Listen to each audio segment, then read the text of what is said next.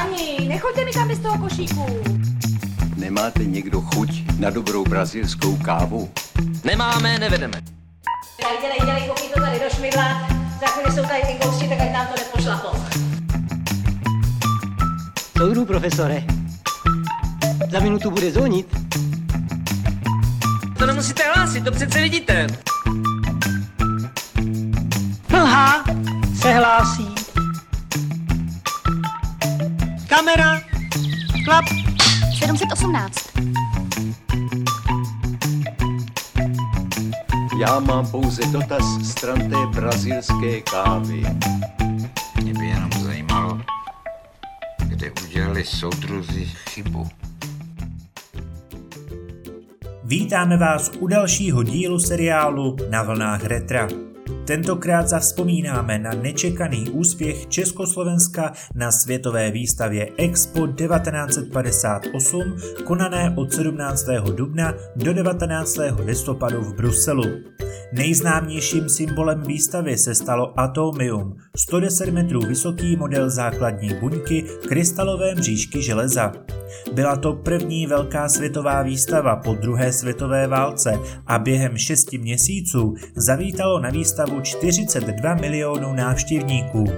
Většina Čechoslováků se na něj sice podívat nemohla, přesto ale výstava výrazně zasáhla do jejich životů. Estetika spojená s bruselskou výstavou prakticky ovládla 60. léta. Na světovou výstavu se v komunistickém Československu vždycky vzpomínalo v dobrém. Komunistický systém tam ukázal jasně svoji převahu nad kapitalismem a exponáty od nábytku přes motocykly Čezeta až po tramvajové sedačky nebo představení laterny magiky na dlouhou dobu ovlivnili domácí prostředí. Z toho všeho vznikla představa, že Československo stálo v čele nových trendů v designu i v kultuře. Koncem 50. let prožívalo Československo na světové výstavě svůj bruselský sen. Byly československé exponáty a představení výjimečné, nebo šlo o pouhou iluzi? Na zázrak, který se podařil v době totality, dnes společně zavzpomínáme. Koncept výstavy Hlavní scénárista československého pavilonu a autor vítězné koncepce byl Jindřich Santar. Byl sekčním šéfem na ministerstvu informací, kde měl na starosti výstavy.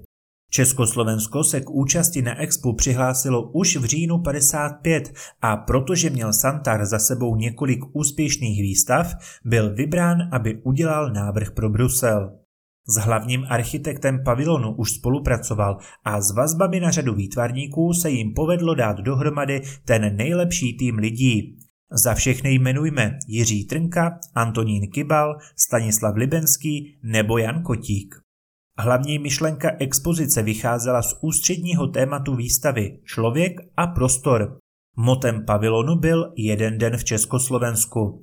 Z toho vyplývalo jeho členění na tématické okruhy práce, kultura a odpočinek, které se prezentovaly ve 12 dílčích expozicích. Během příprav československé expozice došlo k určitému kulturnímu uvolnění.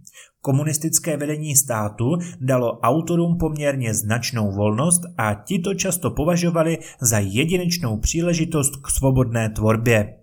Vládní výbor pro přípravu expozice řídil František Kahuda, který obhajoval uměleckou svobodu tvůrců výstavy a podporoval ambiciózní projekty, jako byla slavná Laterna Magika nebo polyekran Josefa Svobody.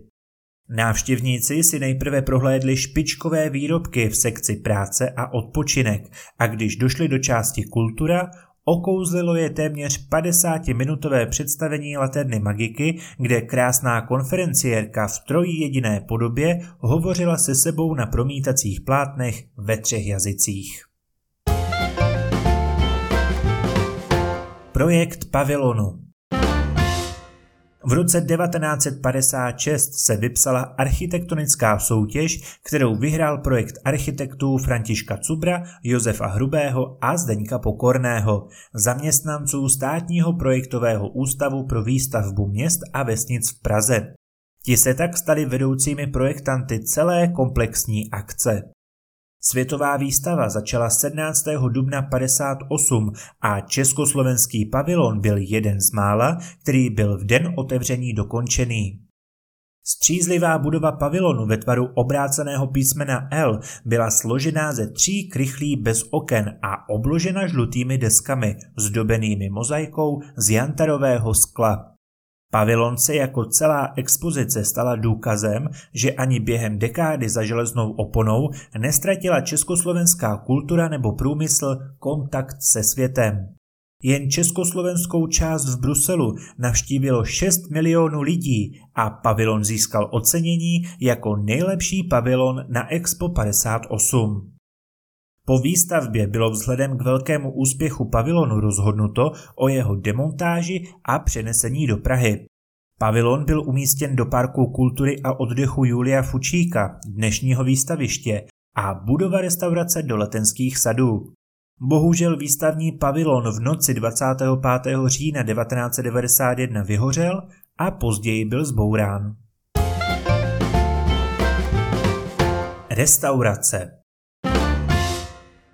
Když šli návštěvníci Expa ochutnat kulinářské umění do restaurace Praha, úspěch byl dokonán.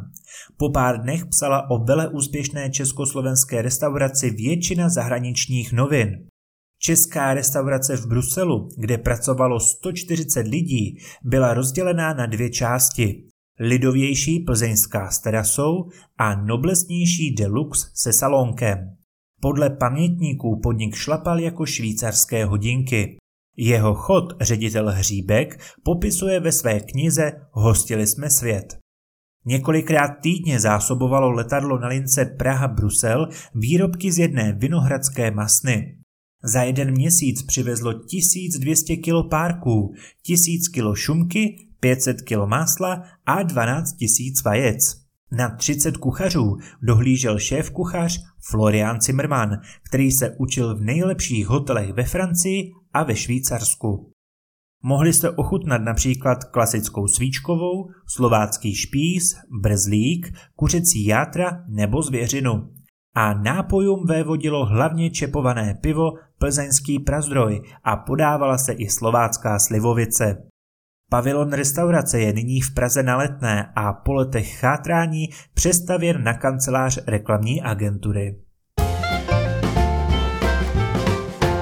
Ocenění Československý pavilon získal na světové výstavě Expo 58 v Bruselu v celkovém hodnocení mezinárodní soutěže nejvyšší cenu Zlatá hvězda a dalších 13 významných ocenění. Vysoce oceněny byly například nová technika v konstrukci demontovatelných pavilonů a dokonalý interiér tvořený originálním nábytkem, uměleckými díly a užitkovými předměty. Cenu si taky odneslo sousoší Nový věk, zvané původně Atomový věk, vytvořené sochařem Vincencem Makovským.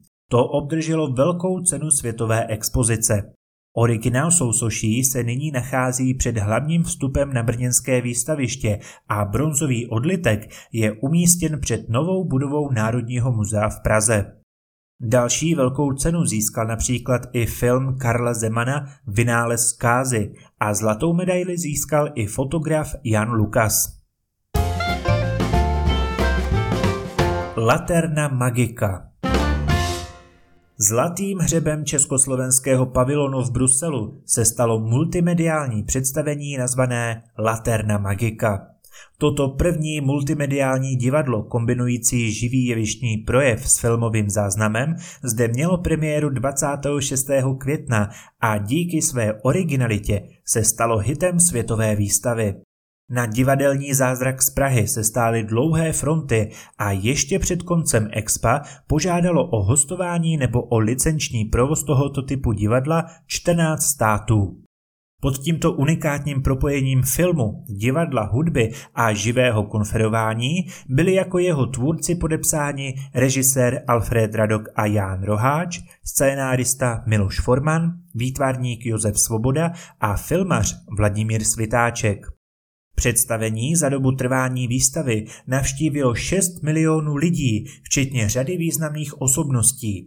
Přítomný Jan Verich obzvlášť rád vzpomínal na dokořán otevřená ústa francouzské herečky Bridget Bardot, a když se na Laternu Magiku přišel podívat americký filmový genius Walt Disney, okamžitě chtěl vše koupit pro svůj Disneyland. Laterna Magika se stala světově proslulou značkou a po návratu do Československa zahájila oficiální činnost 9.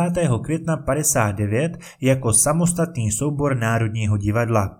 Dnešní příznivci tohoto žánru jej mohou zhlédnout na nové scéně Národního divadla, kde sídlí od roku 83. Ačkoliv byla výstava stále pod vlivem oficiální státní ideologie a propagandy, snažící se přikrášlit život v tehdejším Československu, představovalo Expo důležitý průlom v české kultuře. Úspěch československých tvůrců přispěl postupnému uvolnění v oblasti kulturní tvorby, což se pak ještě výrazněji projevilo v 60. letech. O účasti Československa na Expo 58 by se dalo mluvit hodiny. My jsme pro dnešní díl vybrali jen pár střípků. K tomuto tématu však připravujeme další díly našeho seriálu, kdy si povíme například o designu, sklářství, užitému umění, který jsme v Bruselu vystavovali a taky, kde jej můžeme ještě v dnešní době vidět. A co vy? Znáte pojem bruselský styl? Viděli jste Laternu Magiku nebo jste dokonce výstavu v Bruselu navštívili?